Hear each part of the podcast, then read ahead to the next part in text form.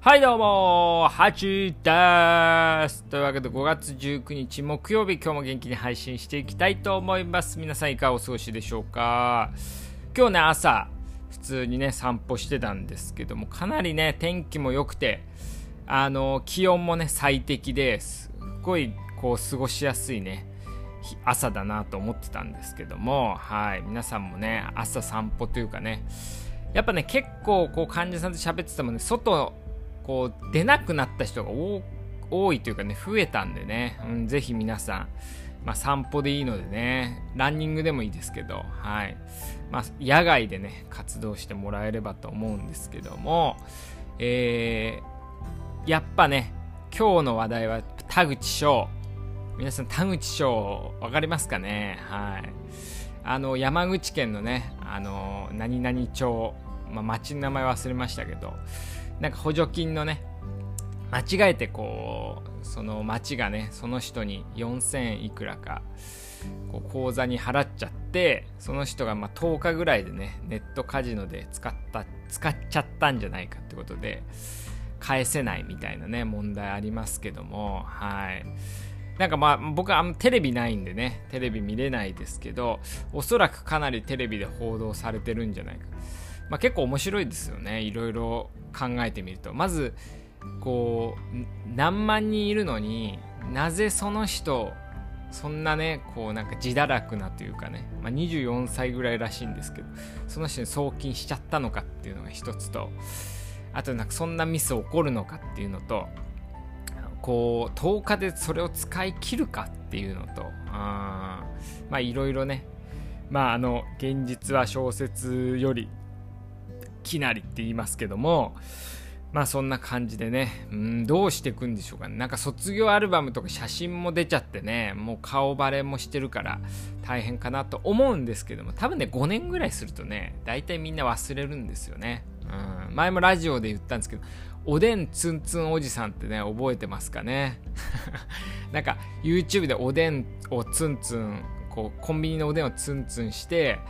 なんかすっごい炎上した人がいるんですけどその人もね7年前7年ぶりぐらいにテレビっていうかね YouTube に出てたんですけどまあさほど話題にならずっていう感じで、まあ、みんな忘れるんですよね。まあこういう話題はね。はい。でまあ今ねトピックとしてまあ田口翔ね覚えてもらえればと思うんですけども今日のね話題はですねあの世界1位の YouTuber 多分1位だと思うんですけど登録者数がね、まあ、1億超えてるね。1億超えてるってやばいですよね。はい。スウェーデスウェーデン人の、まあ、 PewDiePie だっかな。 PewDiePie みたいな、まあ、ゲーム配信者がね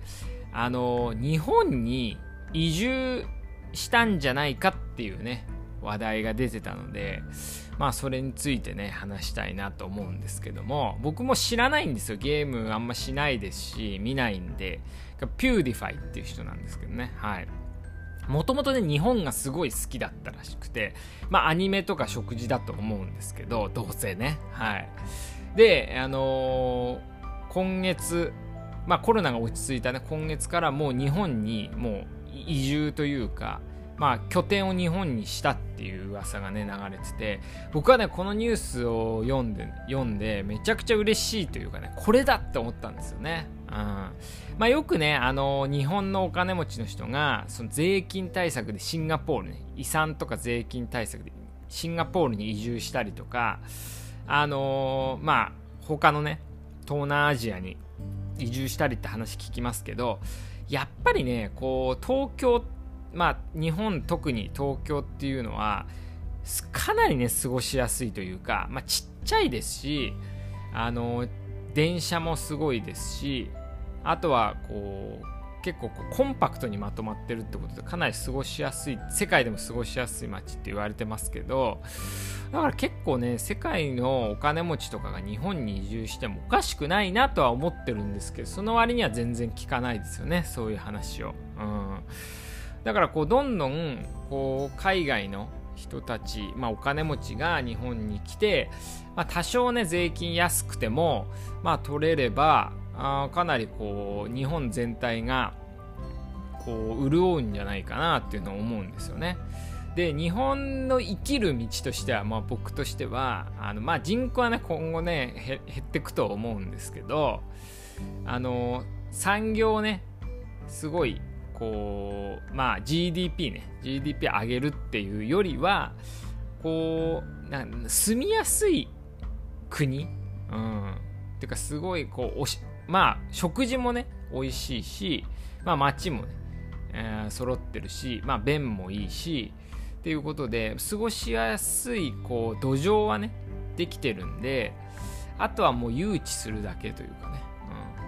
うん、まあそういう過ごしやすい国っていうことをアピールしてそういうまああのー、オンラインとかでねこう稼いでる人たちが日本にね来ればまあそれだけでかなりね潤うんじゃないかなって思ってるんですけどうん。まあだからこういろいろね政府もこう政策取ってくれればいいんですけどここでね昨日昨日じゃない一昨日かラジオで話してこのずるいっていうこう話がね出てくるんですよ。ずるいっていう精神ね。うん。例えばお金持ちが海外からのお金持ちが日本に来たとしてその人のね税をちょっと下げたとするとやっぱねこう日本にいる人はなんかずるいじゃないかってね思っちゃうわけですよ。でもねこのずるいじゃなくてそのお金持ちから少しでもね税金取ることで結局は国全体が潤って自分たちの利益になるのにその目先のねことでずるいずるいみたいなね海外の人だけずるいっていう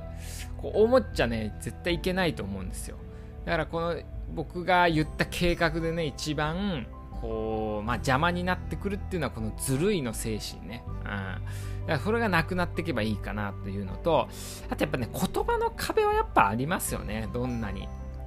こう、時代が流れてもね。だから、こ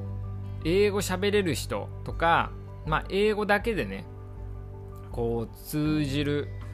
こう、店みたいなのが増えていけばいいなと思うんですけど、前なんだっけかな、スターバックスかどっかで、あのー、まあ、コーヒー屋さんでね、前にこう外人がいた時に、もう全然こう英語で喋ろうとしないんですよ、店員が。もうなんかその、こうコーヒーショップというかね、コーヒー屋の会話なんて、まあなんか、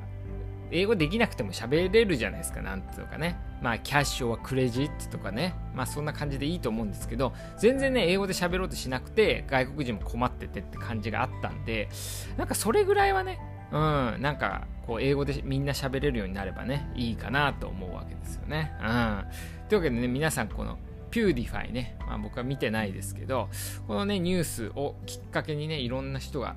こうまあ、特に、所得が高い外国人がね移住してもらえればいいかなと思いますよね。はい。だから皆さん排他的にならずね、こう受け入れる